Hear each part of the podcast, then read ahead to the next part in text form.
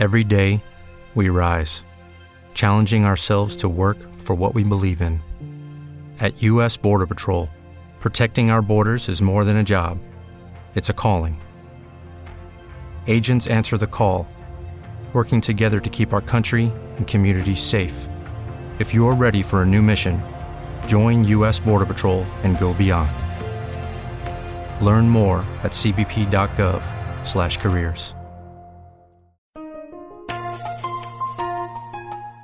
Olá, este é mais um editorial da Gazeta do Povo e hoje nós vamos falar sobre os truques de Evo Morales. Regimes de esquerda mundo afora têm o hábito de realizar eleições que não passam de ficção. China, Cuba e Coreia do Norte são exemplos de países com governos ditatoriais cujos processos eleitorais já vêm pré-definidos, em que qualquer tipo de oposição é proibida. Na Venezuela, a justiça eleitoral do país, dominada pelo chavismo, dá seu aval a pleitos fraudulentos e, nas raras ocasiões em que adversários do governo conquistam vitórias, como nas eleições parlamentares de 2015, a ditadura acaba retirando poderes do legislativo. A Bolívia de Evo Morales entrou no mesmo caminho. Assim como os venezuelanos, quatro anos atrás, disseram um não a Nicolás Maduro ao dar a maioria do legislativo à oposição, os bolivianos foram às urnas em um referendo em 2016 e decidiram que Morales não teria direito a disputar um quarto mandato em 2019. Mas, em novembro de 2017, um aparelhado Tribunal Constitucional Plurinacional decidiu atropelar o referendo e dar ao presidente o direito de concorrer à terceira reeleição, usando uma interpretação distorcida da Convenção Americana de Direitos Humanos. Morales e seu partido, o Movimento ao Socialismo, lançaram sua candidatura e ignoraram a indignação dos bolivianos, que tomaram as ruas para pedir o respeito ao referendo de 2016.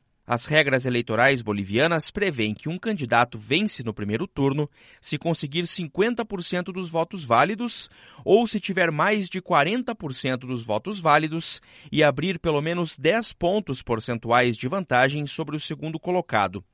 Na noite de domingo, com 83% dos votos apurados, a transmissão de resultados eleitorais preliminares apontava para um segundo turno entre Morales e o candidato Carlos Messa, o atual presidente liderava, mas tinha sete pontos percentuais de vantagem, o que não o impediu de cantar vitória com mais de meio milhão de votos.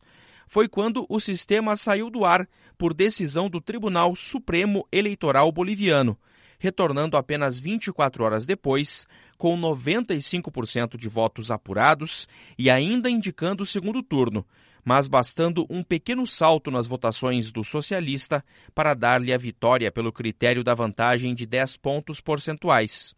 Poucos minutos depois de o sistema voltar a funcionar, Morales passou a ter a diferença de que precisava. A combinação entre suspensão das informações e o salto na votação de Morales alarmou a Organização dos Estados Americanos, a OEA, que havia enviado observadores para acompanhar o pleito. Na segunda-feira, os bolivianos voltaram a protestar contra o que consideravam fraude. E na terça-feira, o vice-presidente do TSE, Antônio José Costas Citic, renunciou, chamando de desatinada e irracional a decisão do TSE de suspender a transmissão dos resultados parciais no domingo. Morales respondeu na quarta-feira, denunciando um golpe e declarando estado de emergência.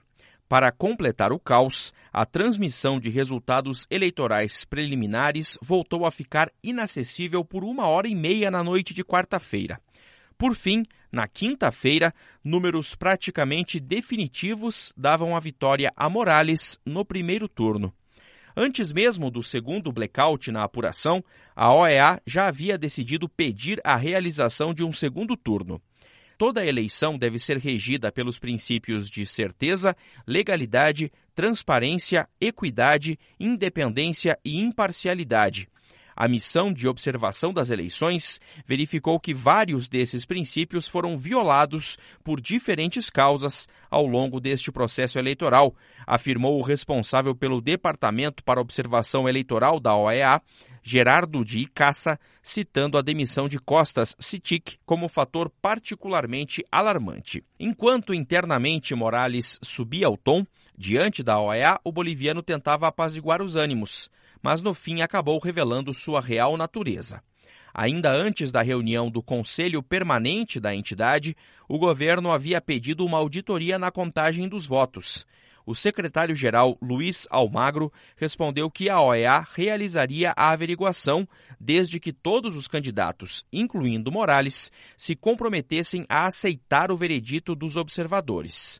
Mas o presidente, que não acatou o resultado do referendo de 2016, que usou e abusou da máquina pública na campanha e que denunciou apoio internacional a um golpe com a apuração em andamento, não aceitaria tranquilamente que uma organização internacional declarasse a necessidade de um segundo turno.